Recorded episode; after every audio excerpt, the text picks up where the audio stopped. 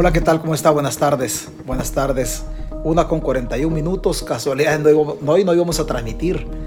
Por cansancio no lo íbamos a hacer, pero de repente se van concatenando los, los hechos y los cabos también se van atando en todo esto, siempre vinculados al Bitcoin.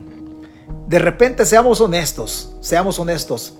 Antes, de, antes que nada, gracias a todos por conectarse. Oscar, Oscar Pérez Ochoa, Gracias Arturo Sandro García Beltrán. Muchas gracias Ernesto, Ernesto Chavarría. Gracias a todas, a todas las personas.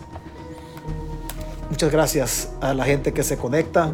Mi departamento Chalatenango, mi pueblecito también, un cantoncito de por ahí por Chalate. Gracias a toda la gente que, que, se conecta acá, eh, donde nosotros tratamos, tratamos de, no de analizar, sino que de pensar un poquito más allá de lo que los políticos eh, hacen. Y seamos honestos, hay 104 conectados, 111 conectados, y hay que decirlo honestamente. De repente Nayib Bukele es un presidente demasiado vivo, demasiado zorro para nosotros. Honestamente, Bukele es demasiado vivo. La viveza de Bukele no nos favorece a nosotros, no nos favorece. Pero Bukele es demasiado vivo, demasiado zorro, muy listo Bukele para un pueblo como usted y como yo que somos demasiado dormidos. Sinceramente, El Salvador va caminando y va dando pasos agigantados. No se vaya a sorprender cuando nosotros como Estado terminemos en las cortes en arbitrajes internacionales. El Fondo Monetario, la banca internacional, tarde o temprano nos va a llevar, nos va a llevar a las cortes. Tarde o temprano. Hay compromisos económicos o compromisos en relación a los créditos que se han firmado o suscrito con estas multilaterales y en El Salvador se está haciendo la cosa un poquito al revés. Por no decir grotescamente al revés. Grotescamente al revés. Se hacen tan mal las cosas en El Salvador, pero tan, pero tan mal. Bukele es demasiado vivo, demasiado zorro, demasiado listo, demasiado sinvergüenza. Y nosotros somos demasiado confiados, demasiado dormidos. Nosotros no cambiamos. Venimos de un garrotazo, nos pegan otro garrotazo, de repente nos ponen más carga y no entendemos, no entendemos lo que nos pasa pero porque somos, somos extremadamente confiados. Y hay que aceptarlo. Es doloroso lo que le estoy diciendo porque yo soy parte de ese pueblo, pero sinceramente somos demasiado confiados y el presidente que tenemos es demasiado vivo para nosotros. Demasiado vivo. No lo podemos descifrar. No lo podemos descifrar.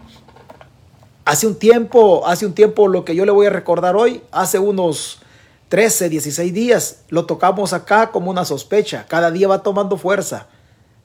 Cada día va tomando fuerza, se lo voy a recordar. Omar del Cid, muchas gracias por conectarse. Sánchez, ¿cómo se llama? Este, eh, Rodolfo Sánchez, gracias. Juan, Sor, Juan Soto, perdón.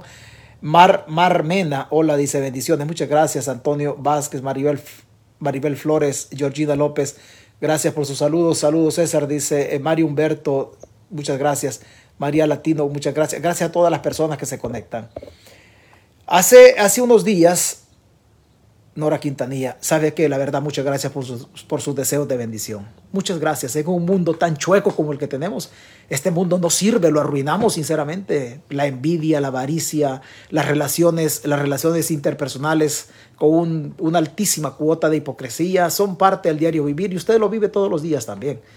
Usted lo vive todos los días. De repente, buenos días, ¿qué tal? ¿Cómo estás? Oh, yo muy bien. Oh, que me alegro. Eh, mentira, no se alegra. Le quisiera ver todo doblado, pero de todas maneras le dice, desde la hipocresía, le dice a usted que sí se alegra. Pero ese es el mundo que tenemos. Dales duro, Giovanni Godoy. Gracias, Giovanni Mérita de Méndez. Aquí en su programa, Solo Gente Despierta no crea emérita, no crea. Nosotros como pueblo, yo no estoy, nosotros somos parte del pueblo. Honestamente le digo, somos parte del pueblo. Y lo que intentamos es descifrar un poquito en el camino por donde van, porque Bukele es demasiado listo. O sea, con Bukele no se puede cerrar los dos ojos. No, con Bukele hay que dormir, pero con un ojo abierto y el otro ojo cerrado. Y después hay que, el otro ojo que estuvo eh, abierto, hay que cerrarlo y abrir el que estuvo, el que estuvo cerrado. Porque con Bukele no se puede dormir la gente. No, no nos podemos dormir. No nos podemos dormir. Bukele es capaz de quitarnos la ropa interior y venderla sin quitarnos el pantalón. Bukele es listísimo, es listísimo. vamos, vamos a ver nosotros en el camino de todo esto hacia dónde, hacia dónde vamos. Lo vamos a ver, hacia dónde marchamos. Sandra Lorena, gracias, licenciado, por conectarse. De siempre hemos dicho, Sandra Lorena Menéndez es una abogada radicada en la zona de Los Ángeles. Si usted quiere divorciar allá en El Salvador porque dejó la pareja allá y usted dice aquí se agarró una gabacha o lo que usted quiera, una americana, allá lo pueden divorciar y que esté el Bitcoin, allá mejor vea usted qué, qué demonios hace. ahí Lorena le puede, le puede iniciar sus, sus diligencias de divorcio o otorgar un poder. Pero ahí está la licenciada, una abogada, Sandra Lorena Menéndez, para que, para que le eche la mano. Totalmente de acuerdo, César José Zelaya. Hace unos 15 días, 13, 16 días, pongamos, nosotros decíamos acá unas cositas que era, que era como, eh, que era como un adelanto, como un preámbulo a lo, que se, a lo que puede pasar. Hoy va teniendo más forma. Hoy va teniendo más formalidad. Nosotros decíamos en algún momento, hace ese periodo de esos días que le digo, que en El Salvador se había reunido el gobierno de Bukele con parte de la gente cercana a Bukele, porque lo que está pasando en El Salvador no es cuestión de que el gabinete económico se sienta a discutir con Nayib Bukele, no, es parte del entorno de la familia Bukele. O sea, nosotros nos, nos estamos convirtiendo en una dictadura, no, es una dinastía la que nos está dirigiendo. O sea que las decisiones políticas en materia económica no las está tomando el gabinete económico, las está tomando la dinastía vinculada a los Bukele. O sea, nosotros eh, a veces decimos, no, es que eh, Bukele es dictador. No, es una dinastía. Esto es una dinastía. Pero hace unos días nosotros decíamos, hoy va tomando forma, hoy va tomando forma. ¿Qué decíamos? Que en El Salvador el Bitcoin y el dólar iban a correr de manera paralela.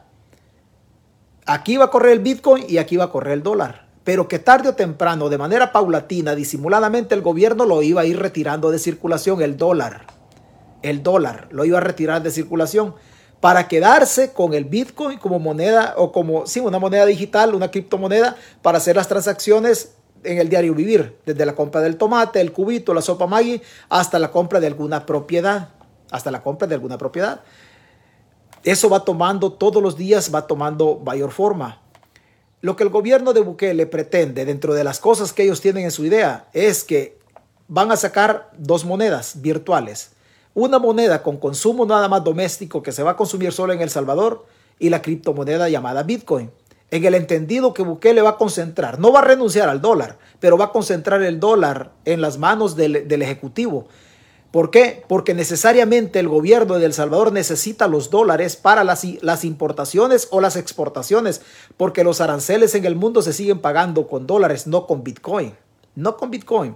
Aparte de eso, también sigue, va a tener todavía compromisos eh, en, los contratos que haya hecho con las multilaterales en cuanto a los, a los préstamos, los intereses por el servicio de la deuda, las cuotas que hay que pagar, este vamos a hablar de los fondos buitres, vamos a hablar de los fondos buitres. Hay intermediarios en los fondos buitres, vamos a hablar también de eso. Pero va a sacar dos, monedas, dos, dos monedas. La criptomoneda llamada Bitcoin, que es la moneda por excelencia, por lo menos de las, de las más importantes de las 2677 que hay ahorita. La criptomoneda esta, pero va a parir esta criptomoneda otra que se puede llamar Bitcoin nacional otra que se puede llamar Bitcoin Nacional. Es el nombre que más está sonando. Bitcoin Nacional. Después en el camino le pueden cambiar el nombre. Después se lo pueden cambiar. Pero el Bitcoin Nacional solamente va a tener valor dentro del Salvador. Pero que al salir del Salvador la moneda no va a tener ningún respaldo, no va a servir para nada.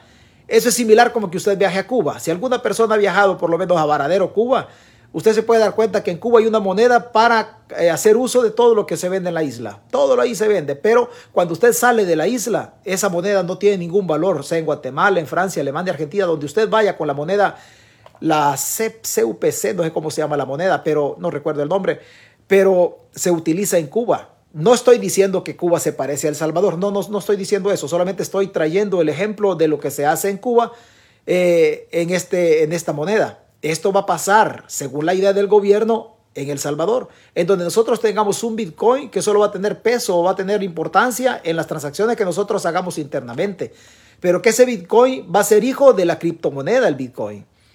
¿Quiénes van a transar? ¿Quiénes van a la palabra transar no es mala? ¿Quiénes van a hacer transacciones con el Bitcoin, el Bitcoin original?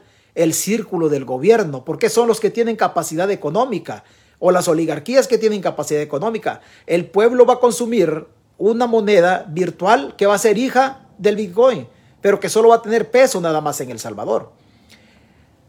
Es bien curioso algo que saca, algo que saca el diario de hoy hace un ratito.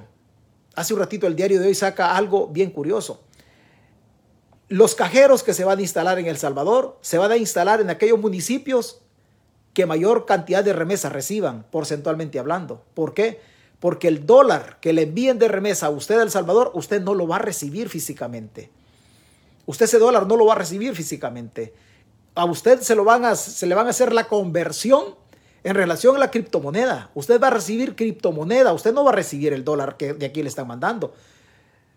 No lo va a recibir. Vale decir que la persona que le envía el, el dólar, la remesa de los Estados Unidos, también debe tener la misma, la misma aplicación y la persona que recibe la remesa en El Salvador también debe tener la misma aplicación que tiene el familiar en Estados Unidos. ¿Para qué? Para que al momento de hacer la transacción, no es que no se vaya a pagar comisión, sí se va a pagar comisión, claro que sí. ¿Por qué? Porque en el mundo, en el mundo del negocio no hay negocio para perder. Todos los que montan un negocio lo hacen con el ánimo de recibir alguna ganancia. Todos los negocios, la naturaleza del negocio es ganar.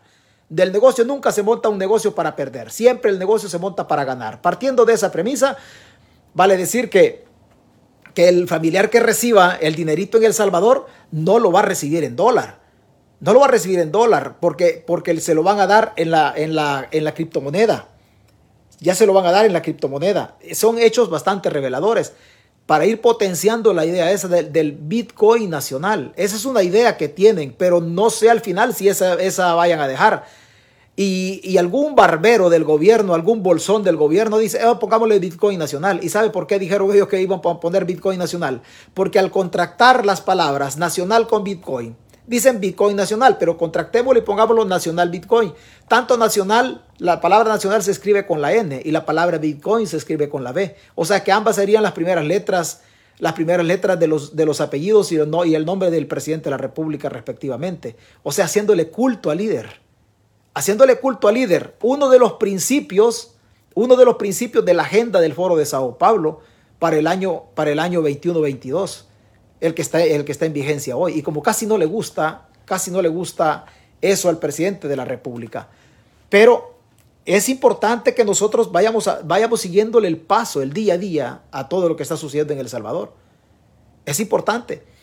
Después vamos a discutir, después vamos a pasar para imaginarnos un escenario cuando las multilaterales nos lleven a los tribunales porque nosotros, el gobierno o el Estado salvadoreño haya incumplido los, los, convenios o las cláusulas que se firman al momento de algún, de algún, de algún préstamo. Todos los préstamos tienen, tienen cláusulas que hay que cumplirlas. Cuando usted hace un préstamo, la caja de crédito tiene cláusulas.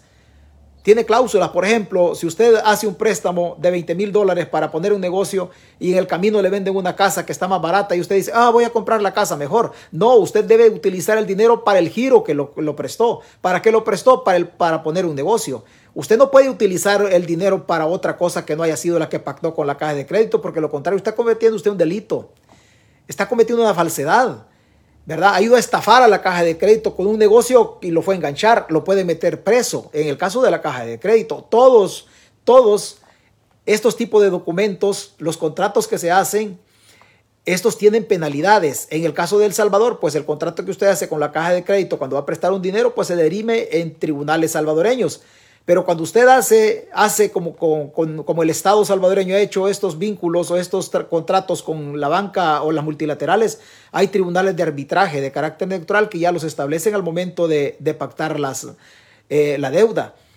En estos contratos del gobierno ya se dice en qué moneda le van a pagar a, los, a las multilaterales, al Banco Mundial y al Banco Interamericano. O sea, el gobierno de El Salvador no puede ir a pagar las cuotas o puede ir a pagar los intereses del servicio de la deuda, no los puede ir a pagar en Bitcoin. Tiene que irlos a pagar en la moneda que ellos, que ellos habían pactado. Por eso es que Bukele quiere concentrar el dólar. Tarde o temprano, Bukele va a concentrar el dólar. Van a montar una campaña profunda para motivar al salvadoreño radicado, obviamente fuera del país, para que esté enviando las remesas. Pero a la persona ya a la persona ya no le van a, no le van a llegar los dólares, le van a llegar los bitcoin. Marcos Monroy, el Gavilán.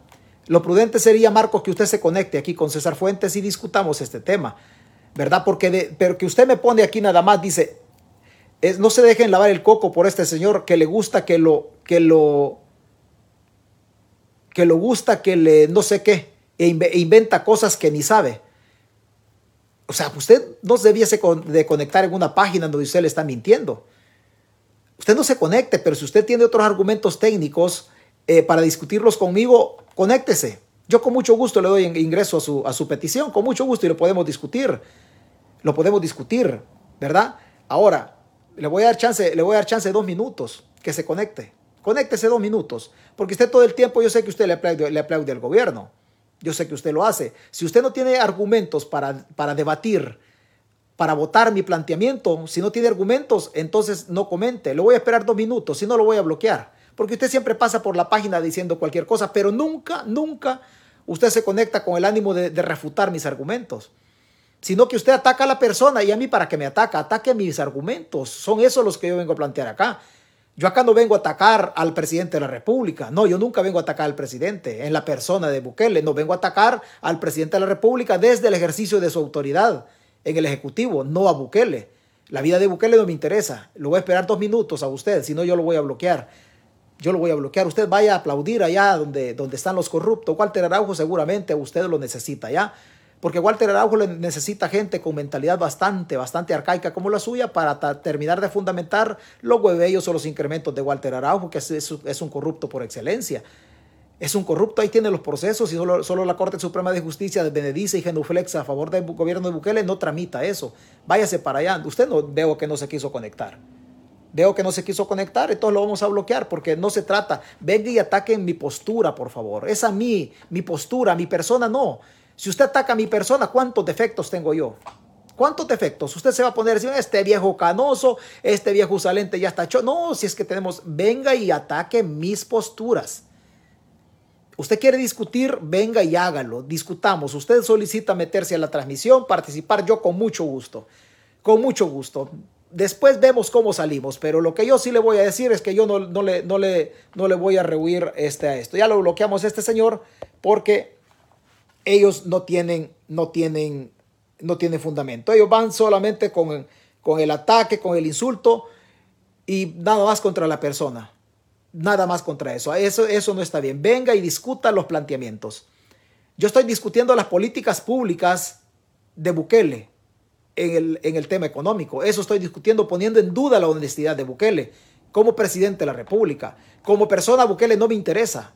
No me interesa. Ahí sacan fotos de la niña de Bukele con Peter Dumas. Yo nunca comento eso porque no me interesa. No sé si es cierto, no sé si es verdad, no estoy, no estoy en la disposición de, investigar porque eso es la vida privada del hombre. No sé, dice, ahí ponen unas fotos y le faltan el respeto a la niña. Yo nunca me meto en eso porque no me interesa. No me interesa, pero sí me interesa tratar de, tratar de opinar o tratar de hacer algún, algún ejercicio mental en relación a lo que está pasando en El Salvador. Pero el golondrino, el que se está acercando, el, que se, acerca al presidente de la República, ataca a la persona. Señores, el problema de Bitcoin no es un problema meramente del 3%, del 4% o de César Fuentes, que es libertario. El problema de nosotros en relación al Bitcoin no es un problema de partidos políticos.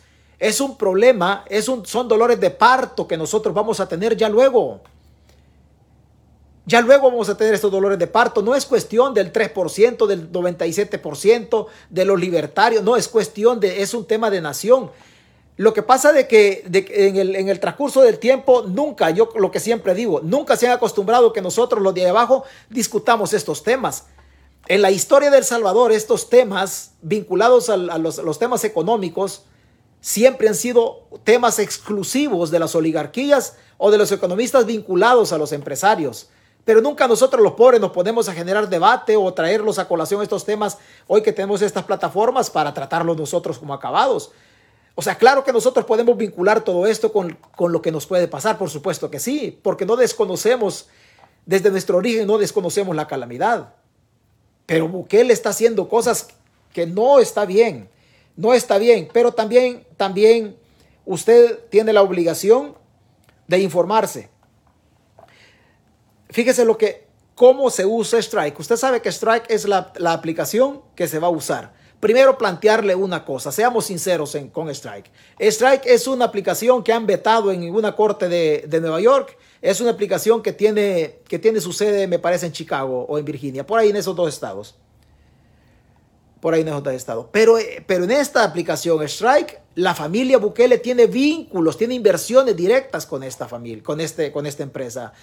O sea que aquí lo que están haciendo es utilizando la inocencia de nosotros como pueblo, desde el desconocimiento en el manejo de la tecnología, y utilizando el Estado para hacer negocio. O sea, es tras de eso que nosotros tenemos que, ir y, denunciar esto.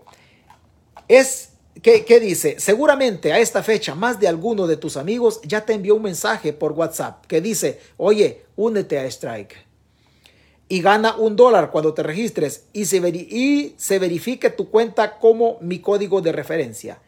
Esa es Strike, la aplicación que Jack Miller, amigo y socio de Nayib Bukele, está introduciendo a El Salvador para que desde aquí se transfieran dólares a Bitcoin y viceversa. Es además la aplicación que se pretende usar para que todos los salvadoreños en el exterior envíen sus remesas al país con cero comisión.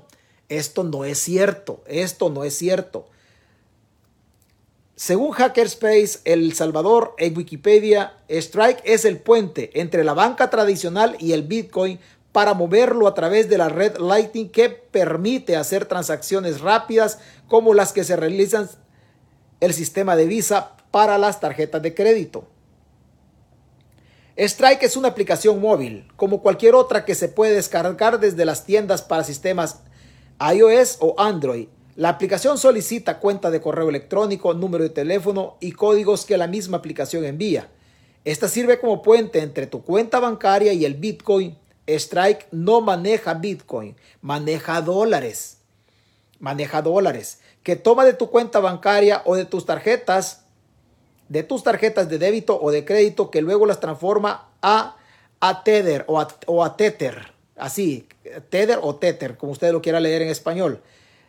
O dólares, una criptomoneda llamada Stablecoin que tiene paridad con el dólar. Tiene un valor de un dólar, dice. El Tether, a su vez, es considerada una moneda intermedia entre el dólar y las criptodivisas. De acuerdo con un artículo publicado en la BBC News, según los datos recopilados por la firma de gestión de activos NYDIG de Gato, desde el 2019 alrededor del 60% de las transacciones de Bitcoin pasan primero por la USDT. Para referencia, la Fiscalía del Estado de Nueva York de Estados Unidos vetó en febrero recién pasado las operaciones de Tether y Bitfix e, tras investigarlas por fraude. Lo que Strike hace es usar la red network para que se logre hacer micropagos rápidos para que, para que Bitcoin sea accesible para todas las personas. Y dado que el gobierno de Bukele quiere que se use esta herramienta para trasladar las remesas con cero costo, la persona en Estados Unidos o cualquier parte del mundo tendría que tener descargada Strike y su familiar en El Salvador también, también tendría que tener descargado la misma aplicación Strike en su teléfono móvil. El negocio de Strike no es, no es hacer, hacer esta conversión de dólar a Bitcoin o de Bitcoin a dólar. El negocio de Strike es quedarse con el dólar, concentrar el dólar. No es el Bitcoin, no es, no es eh, hacer esta conversión de dólar a Bitcoin o viceversa. Sin embargo, si la persona quiere hacer efectivo su dinero en El Salvador, tiene que descargar otra aplicación para realizarlo. Puede incluso pagar el supermercado o pagar Uber, Uber Eats y una plataforma, pero debe descargar una wallet para realizarlo. O sea, ya estamos hablando de otra cosa. Ya estamos hablando de otra cosa. O sea, usted debe tener la, la cédula esa para manejar su Bitcoin, para manejar su cuenta. Si usted no ha descargado la wallet, entonces no lo puede hacer. Entonces no lo puede hacer. Actualmente la más conocida y usada en El Salvador es Bitcoin Beach, que tiene dos cajeros en la playa El Sonte y el Tunco en la Libertad. Solo a través de esta u otra aplicación el usuario puede trasladar su dinero de Strike a otra que le permite retirar en efectivo en un cajero, para lo cual tiene que cancelar una comisión. O sea que no es cierto que no van a cancelar comisión. Siempre hay que pagar comisión. Pero después, después de todo esto, es bien, es bien, es bien revelador lo que, lo que aparece de repente. Es bien revelador lo que aparece de repente. Dice, dice que, que los cajeros, que los cajeros o, o los cajeros se van a colocar en los pueblos donde mayor cantidad de remesas reciban. Ahí se tiene que colocar donde haya más remesas. No se puede colocar en otro lado, sino que van buscando siempre concentrar, concentrar eh, el dólar. Eso es lo que van buscando ellos, agarrar el dólar y dejarnos a nosotros con el Bitcoin. O sea, con esa, con esa volatilidad que tiene la moneda. Pero instalación de cajeros para Bitcoin priorizará municipios donde municipios donde más remesas se reciben en El Salvador. ¿Qué dijeron de las comisiones? No dijeron nada de las comisiones. Solo que los cajeros los van a poner en municipios como Intipucá, quizá incluso en mi pueblo. Honestamente, quizá yo estaba pensando que hasta en mi pueblo, porque en el pueblo de donde yo soy, yo creo que hay poca gente que no recibe alguna remesa. La verdad, yo no creo que hayan 10 personas en mi pueblo que no, no tengan familiares en los Estados Unidos. Entonces quizás hasta en, eh, hasta en mi pueblecillo vayan a poner, vayan a poner este, algún, algún cajero. La compañía de cajeros automáticos ATM, ATM, ya los que viven en Estados Unidos y en otras partes, me, me, imagino que Canadá también, ya saben que es un ATM. Es una especie de cajero, usted le pone ahí Usted le pone ahí este, los datos, le dan un dinerito y el ATM le cobra una comisión. Generalmente es mucho más alta que los, los cajeros de los bancos. ¿Por qué? Porque estos cajeros los ponen en los centros o en los lugares de, más convenientes. Eh, de repente usted dice, yo necesito aquí sacar dinero. Ahí está un ATM, un ATM. Entonces usted no tiene que ir hasta el banco, pero siempre, siempre estos cajeros son los cajeros que más comisión cobran en los Estados Unidos. ¿Por qué? Porque están, están a la vuelta de la esquina. La compañía de cajeros ATM para transacciones con Bitcoin, Atena Bitcoin, anunció que invertirá en los próximos meses más de un millón para importar a El Salvador los primeros cientos de estas máquinas. De acuerdo con Matías Goldholm, director de Atena para Latinoamérica, será un total de 1.500 ATM los que se instalarán por etapas en los principales municipios de El Salvador, priorizando aquellos con mayor población que recibe remesas familiares de los Estados Unidos. Al ser consultado sobre las tarifas que cobrarán las máquinas por operación, eh, Goldenhorn dijo que todavía están estudiando cuánto será dependiendo del modelo de negocio. No es cierto, no es cierto. A partir del momento que ellos van a, a introducir estos ATM o ATM a El Salvador, el modelo de negocio ya está montado. El modelo de negocio ya está montado. Eso es como que una persona va, a decir, mire, voy a quitar pelo. Ese es el modelo de negocio, va a quitar pelo. Lo que no puede hacer en ese negocio es poner un taller a la par de, a la, par de la peluquería o ahí mismo en la peluquería. ¿Qué es lo que puede poner? Va a decir, mire, yo voy a poner una peluquería. Ese es el modelo de negocio. Para seguir con el modelo de negocio va a poner una sala de masaje ahí a la par. Va a poner un pedicure, va a poner un manicure, va a poner una, una, persona que esté limándole los callos. O sea, todas las actividades en el modelo de negocio van a ir vinculadas al, al, negocio original, al corte de cabello. O sea que no pueden poner ahí, no pueden poner ahí una peluquería y van a poner manicure y pedicure y van a poner, van a poner otro negocio. No, todo lo que tiene relación con la, con la belleza del ser humano tiene que, tiene que estar ahí, porque ese es el modelo de negocio.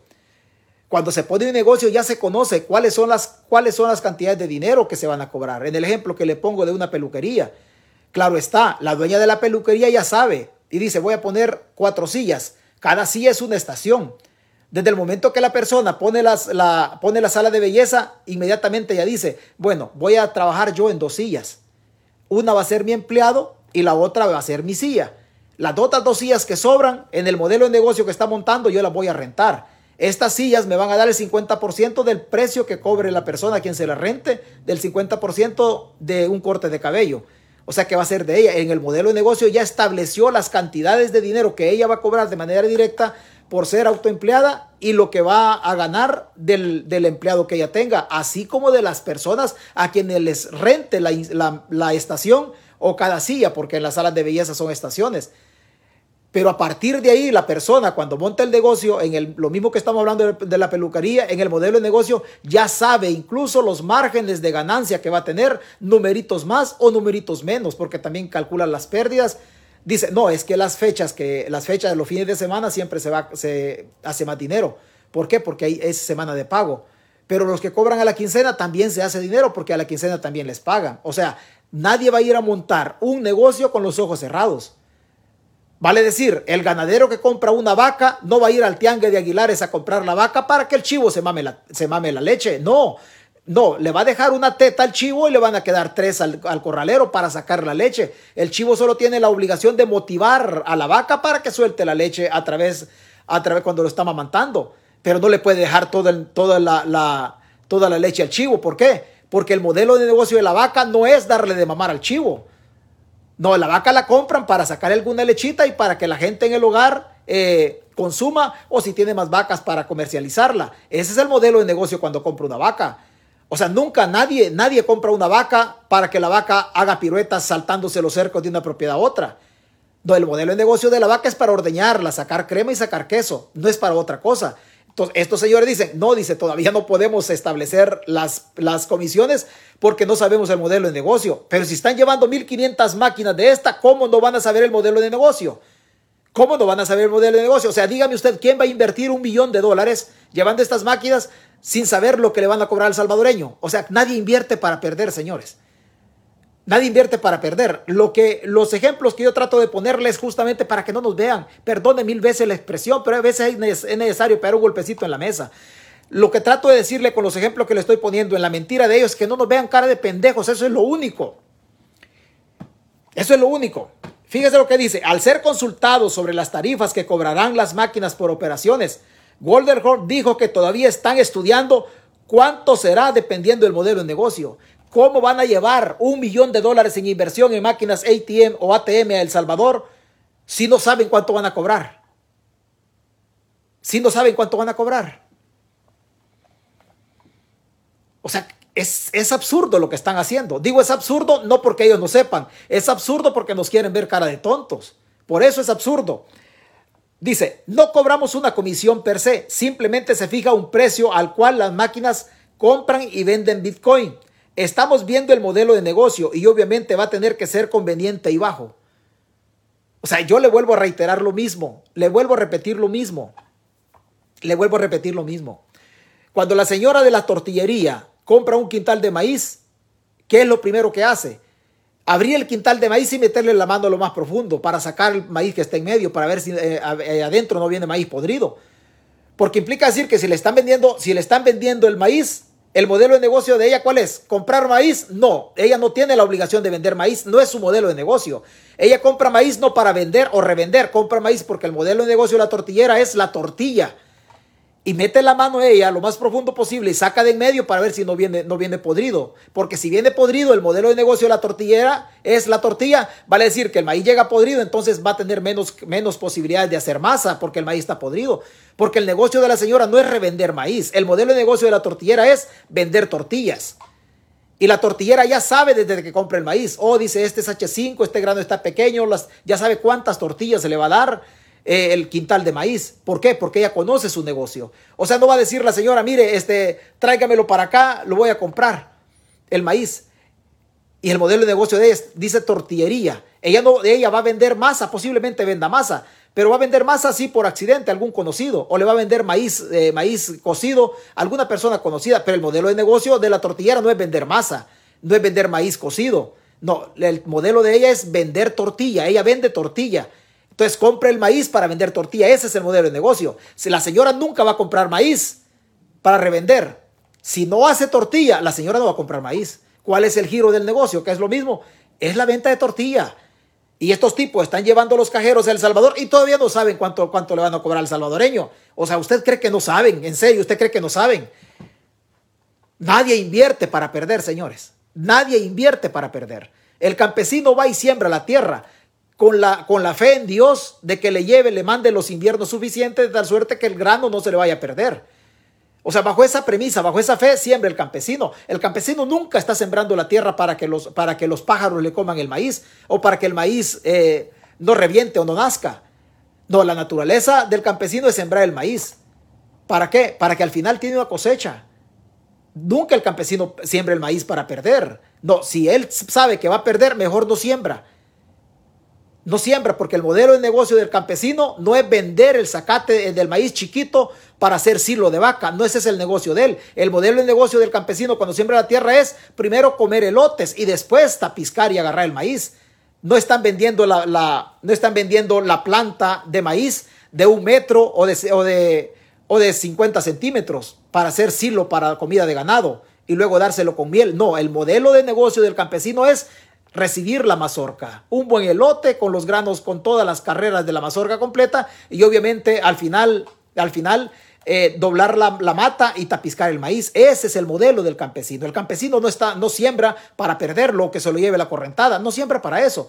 Si el campesino no tiene claro que él quiere sacar maíz al final, al final de, de octubre, noviembre, entonces el campesino no siembra. La naturaleza de la tierra viene siendo el maíz, pero después el campesino puede, puede sembrar otras cosas que sean complementarias de la cosecha. Maicillo, frijol, pero tiene, es lo mismo. Si el campesino siembra maíz, ese es el modelo. Y si siembra marihuana, ya el campesino ya se metió en bronca. Entonces no es cierto lo que ellos dicen que no, que no saben cuánto, que no saben cuánto van a cobrar. Al pueblo no le quieren decir. Al pueblo no le quieren decir, porque reitero, nadie, señores, ni usted, examínese usted. Usted no va a ir a hacer una inversión, por pequeña que sea, para perder. Si usted sabe que va a perder, simplemente no la hace. Simple y sencillamente usted no hace la, inversión porque va a perder. Porque va a perder. Pero, pero sigamos con lo que dice, solo vamos a correr los comentarios porque nos habíamos quedado estancados. Aquí alguien, alguien me está diciendo, ah, César dice, los ejemplos que usted pone con respecto al TM cuando Vamos a ver que André Handre. André Handre vive en, en Houston, vive en Houston. André Handre sabe de esto. César, los ejemplos que usted pone con respecto al ATM, cuando se va a establecer un negocio, lo primero que se hace es hacer un estudio de mercado. Sí, claro, factibilidad. Y de acuerdo a los resultados, eh, se da en cuenta si el negocio será o no rentable. Estos, estas gentes ya tienen todo planeado. ¿Y sabe por qué tienen todo planeado? Porque ellos no van a perder. Ellos no van a perder. Al momento que Strike le vende el Bitcoin a la persona, posiblemente se lo venda con, el bloque, porque este es un bloque. El Bitcoin es un bloque. Es un bloque. Si el, si el bloque del Bitcoin está a 30 mil dólares al momento que le venden, pero cuando la persona se lo venden a las 12 del mediodía y a las 2 de la tarde está en la cabecera departamental comprando alguna cosita con el Bitcoin que le, que le dieron, posiblemente dos horas después el Bitcoin ya cueste 20 mil dólares y no 30 mil como le hicieron la, transacción cuando se lo convirtieron. ¿Qué sucede? Que cuando la persona en la, capital, en la cabecera departamental pierda porque el Bitcoin bajó de 30 mil cuando se lo dieron y hoy ya, ya vale 20 mil, esos costos, esos costos, cuando ha bajado el Bitcoin en su volatilidad, ¿quién lo va a subir? lo va a asumir el fideicomiso del gobierno con 150 millones de dólares de impuestos de nosotros. O sea que los que, lo que han negociado, ellos no van a perder. Si nosotros, ellos ganan con nosotros. Ganan con nosotros. Si nosotros perdemos, si nosotros perdemos o pierden ellos, ellos pierden cuando el Bitcoin sube. Pero nosotros, cuando nosotros perdamos, ¿qué sucede? Va a haber un fideicomiso de 150 millones de dólares montado con nuestros impuestos al hacer una labor comercial en El Salvador, así, ¿qué le puedo decir? Un 60%, 70% que se mueva la economía en El Salvador, los 150 millones de dólares, póngale mi firma, póngale la firma mía, no van a durar cuatro horas. Ese fideicomiso no va a durar en, una en transacciones comerciales cuando todo el mundo se ponga, se ponga en la actividad económica ellos ya saben lo que van a ganar, que no le quieren decir a la gente cuánto van a cobrar porque lo van a terminar asustando.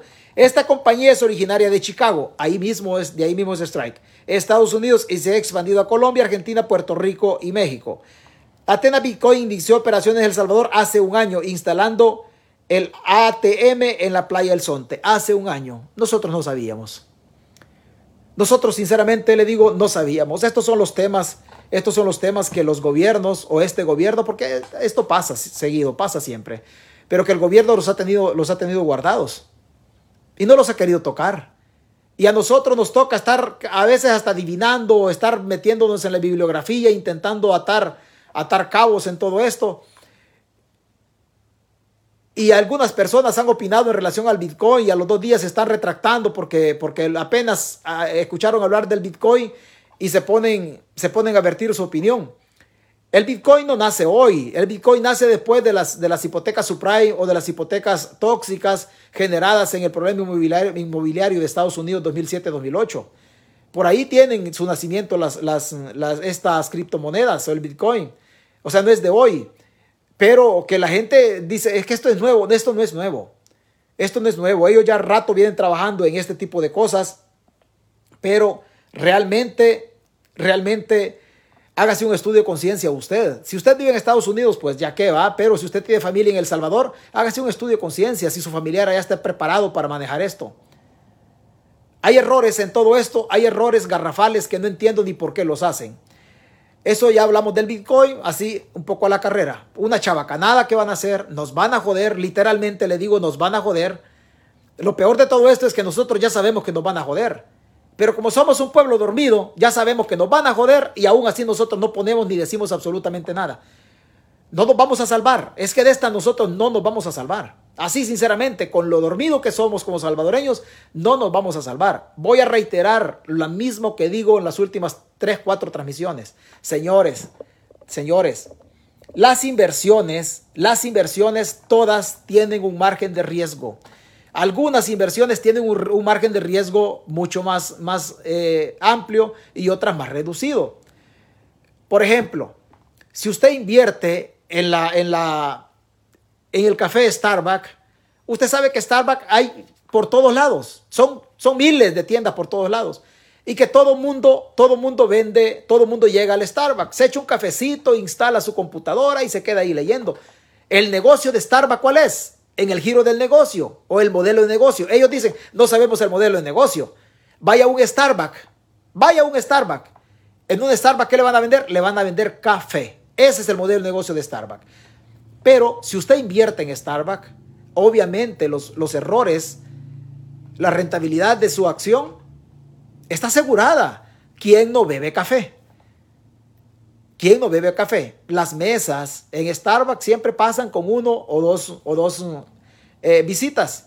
Ahí están viendo su internet, ahí están haciendo las, las, tareas los universitarios o llegan los pensionados a leer, a leer sus periódicos.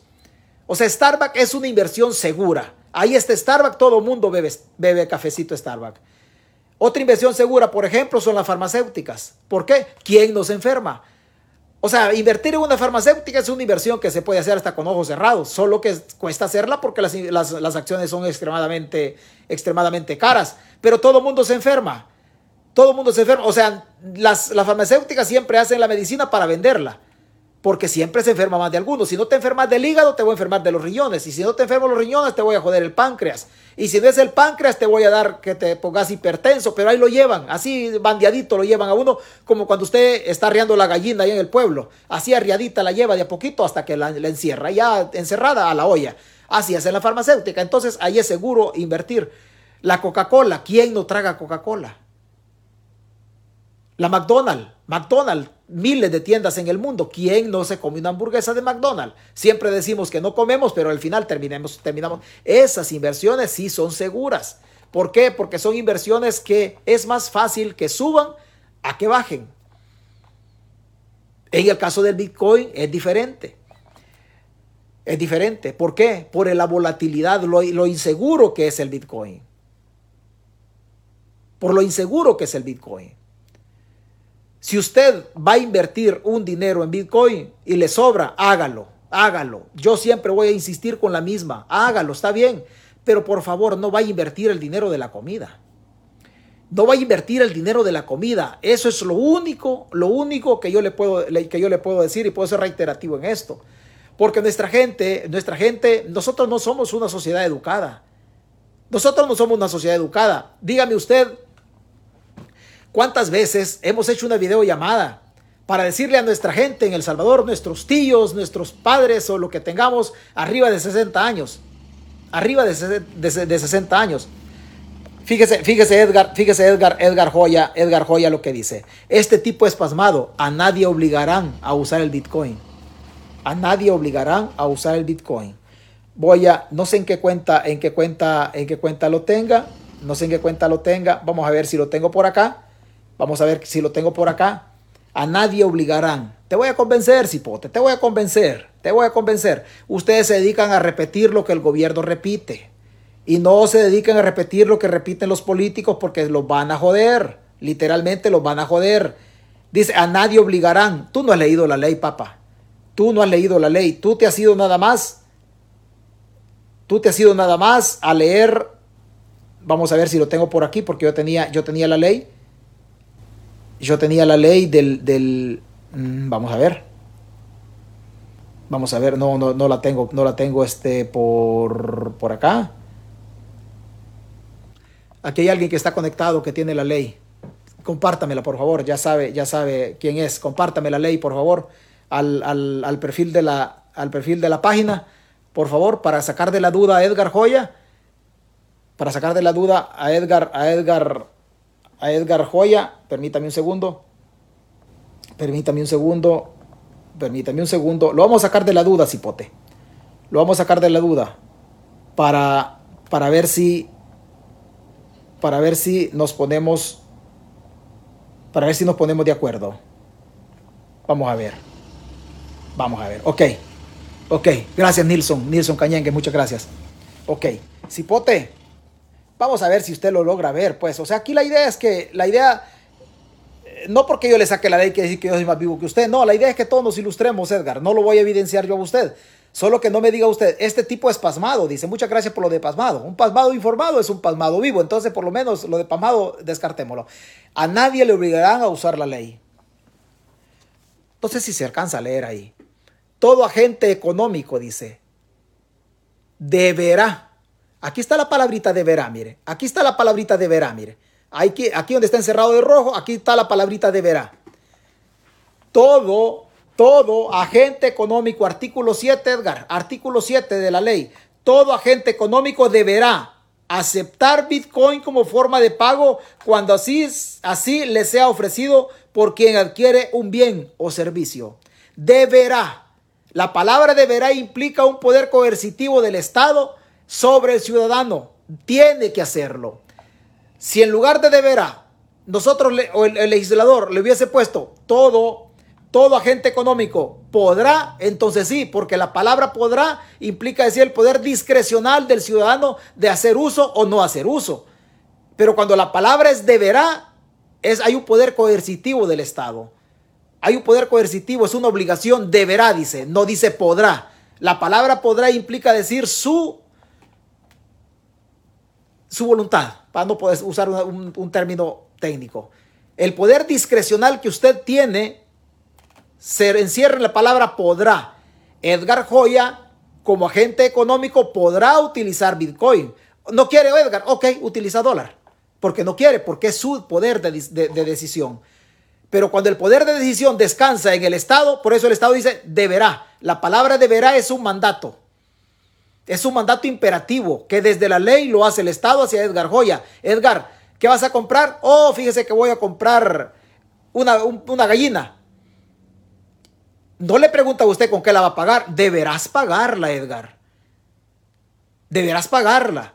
¿Por qué? Porque el poder del Estado se fue transformando. Se fue transformando. Poco a poco el poder del Estado, usted no lo vio, usted no sintió el poder del Estado. En el desarrollo del poder del Estado se fue transformando el poder. Usted nunca sintió el poder del Estado. Simple y sencillamente cuando el Estado se manifiesta en usted, ¿qué hace usted? Cumplir. Cumplir, porque el Estado, el Estado se fue, en el poder del Estado se fue transformando poco a poco. Edgar ahí está así. No está haciendo las cosas bien. No, ok, espérate, dame chancecito. Dame chancecito. Tarde o temprano el, el Estado se manifiesta en usted. Te dije, Edgar, que tenías que hacerlo con Bitcoin. No, pero es que no entendí así. Esa es tu bronca. Es tu bronca, no es voluntario, Edgar. Deberá, dice la palabra. El legislador establece en la palabra deberá el poder coercitivo del Estado a través de la ley, que todavía no es ley, claro que no es ley. Y a esta ley le vamos a hacer una crítica. Una crítica donde un diputado del FMLN se ha visto involucrado. No sé cómo se ven involucrados en ese tipo de cosas porque son básicas. Cualquier estudiante de derecho que curse derecho constitucional sabe de que ahí se ha equivocado el, este diputado del frente. No sé por qué se prestan para estas cosas. ¿Estamos claros, Edgar? Estamos, artículo 7 de la ley. Lee el artículo 7 de la ley, ¿verdad? Gracias por lo de pasmado. En el desarrollo de la ley, en el desarrollo de la explicación que le he hecho de esto, hoy hágame el favor y sígame diciendo pasmado. Usted es seguramente una persona mucho más versada que yo, seguramente. Pero bueno, este voladito, este voladito es así. Este volado es de esa manera y estamos justamente aquí. Aquí estamos para que, para que, para que saquemos estas galladas. Mire lo que dice el artículo 7. Todo agente económico deberá aceptar Bitcoin como forma de pago cuando así le sea ofrecido por quien adquiere un bien o un servicio. Un bien o un servicio. ¿Qué son los bienes? Hay bienes de toda naturaleza, pero quedemos en los bienes personales. Los bienes personales son muebles o inmuebles. Los bienes muebles, los bienes muebles son todos aquellos que usted los puede agarrar y los puede trasladar de un lugar a otro. Son bienes muebles, es un bien. El legislador fue vivo, dejó la palabra bien, así nada más bien.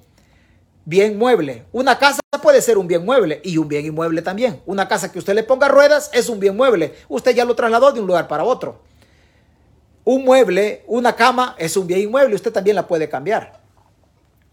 Un rancho ya no es un bien mueble. Un rancho es un bien inmueble. ¿Por qué? Porque usted no lo puede cambiar. No lo puede quitar de ahí. ¿Qué dice el Estado? Todo agente económico deberá aceptar Bitcoin como forma de pago cuando así se le sea ofrecido por quien adquiera un bien, un bien o servicio. ¿Qué quiere decir?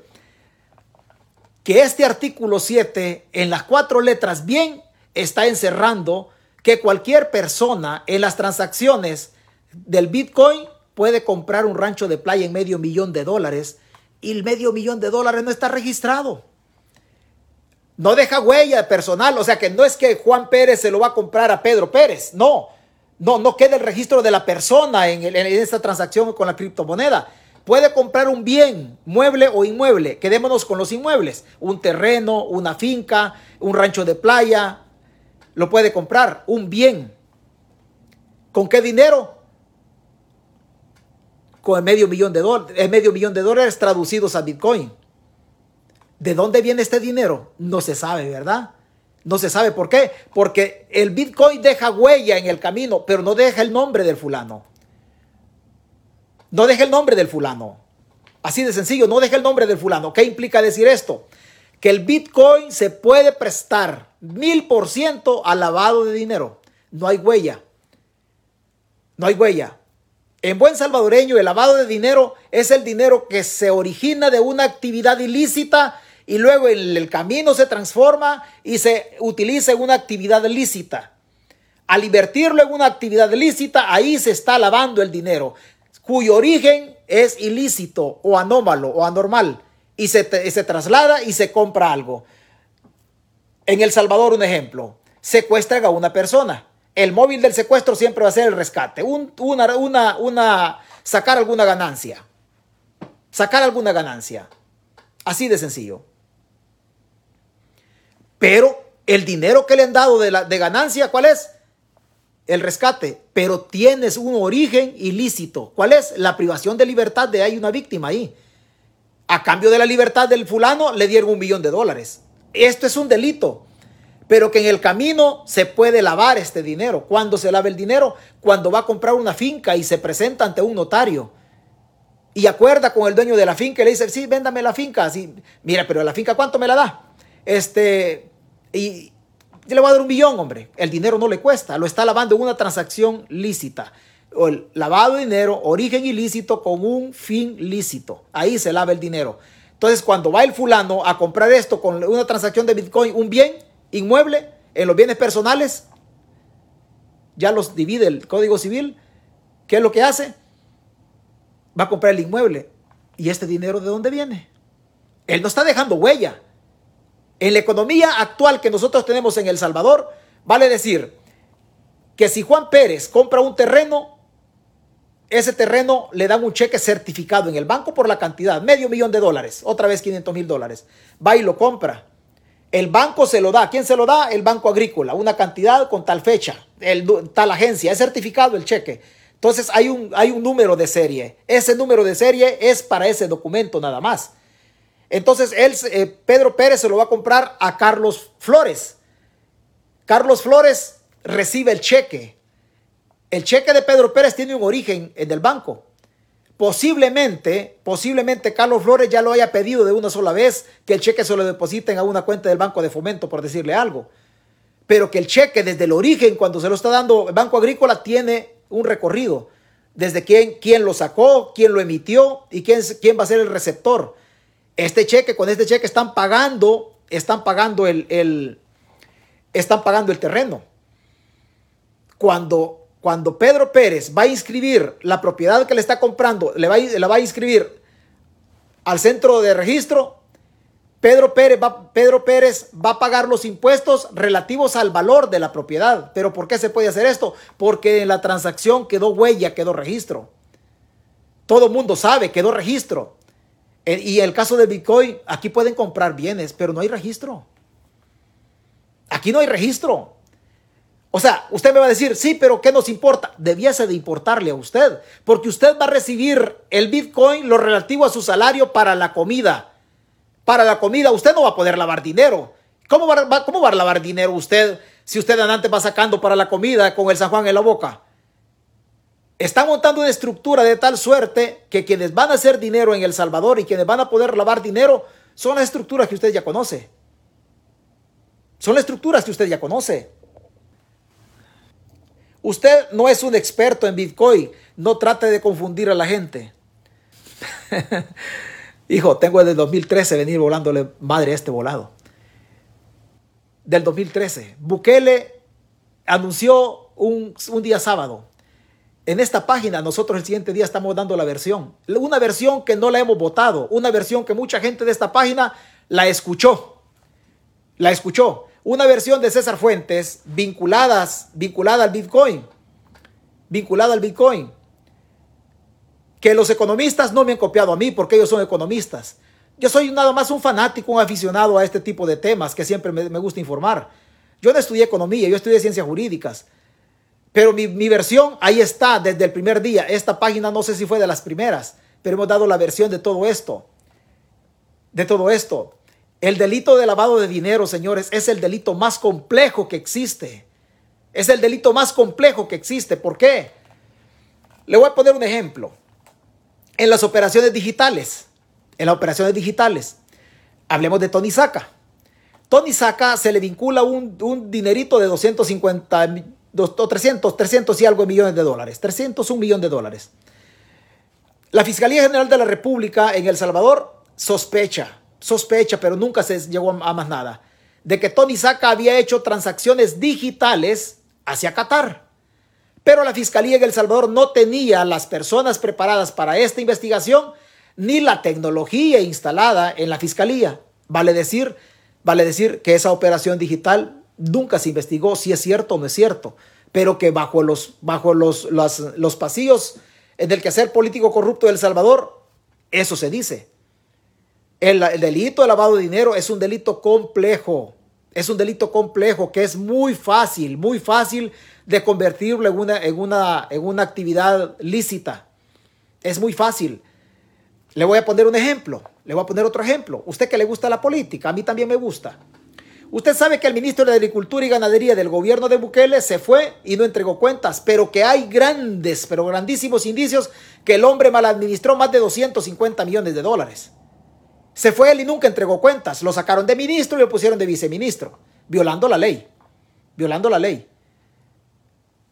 Si el viceministro Pablo Anliker se fue y él tiene un dinerito, fíjate bien, y él tiene un dinerito, él lo puede lavar en el Bitcoin. Él lo puede lavar en el Bitcoin. ¿Por qué? Porque al Bitcoin no le interesa de dónde viene el dinero, porque no deja huella. Hay un rastro digital nada más, pero no se sabe la persona que lo hizo. No se sabe la persona que lo hizo. Para agarrarse un cheque Juan Pueblo, o sea, usted y yo, que somos de la parte de abajo, que nosotros conseguimos solo para la comida, ¿tendremos nosotros la capacidad de lavar dinero? No. No, el día que se nos presente un volado, mira, está lavando dinero, vamos a ir a la pila a pensar de que nosotros con guacal y con agua estamos lavando dinero, porque nosotros no conocemos, no conocemos aparentemente de eso. Yo le estoy hablando de una figura delictiva que es, que es, que los países cada día la hacen un poquito, un poquito más sofisticada. De eso le estoy hablando yo. El gobierno de Bukele lavó dinero. ¿Cuándo lavó dinero el gobierno? Cuando dice, hacen una ley al ministro Alaví, le dicen, mire, todo el dinero invertido o todo el dinero de la pandemia, no nos rindas cuenta. En aquella famosa ley Alaví, eso es una ley para lavar dinero. Es una ley para lavar dinero. Es que discuta, discuta acá, como, como lo hace Miriam, discuta con conocimiento, Miriam. Conéctese y discutamos el lavado de dinero. Discutamos. Eso sí, Miriam, si usted no sabe nada de lavado de dinero, le voy a pegar una revolcada. Aquí, con el, con el delito del lavado de dinero, le voy a pegar una devanada. para que no abren la boca solo por ser Nayiliber. Es que este no es un tema de arena, del frente ni de nadie, es un tema de nosotros los pobres, Miriam. Es un tema de nosotros los pobres, nada más. Pero ella bien campante me dice, usted no es un experto en Bitcoin. Es que yo no he hecho el Bitcoin. Es que yo no lo he hecho. Nunca he dicho yo que lo he hecho. Que conozco de la teoría del Bitcoin, eso sí. Eso sí. No somos voces autorizadas, quizás no somos voces autorizadas, pero no perdemos nada con, con abrir el debate en relación a estos temas. O sea, si académicamente César Fuentes ha estudiado más que Bukele, ha estudiado más que Bukele, 25 años de mi vida los he dedicado a estudiar, y Bukele dos años de ciencia jurídica, dos ciclos de ciencia jurídica los llevó y los aplazó. Y los aplazó. O sea, si usted le confía la presidencia a una persona que ha estudiado mucho menos que César Fuentes y aquí me viene a contradecir usted, pero a Bukele le aplaude, o sea, no, como dice el gabacho, hello. No, es, esto es así, señora, esto es así de sencillo, no, no le ponga tanta, no le ponga tanta vuelta a este volado. No le ponga tanta vuelta a, este, a esta cosita. Bueno, quedándonos en el Bitcoin.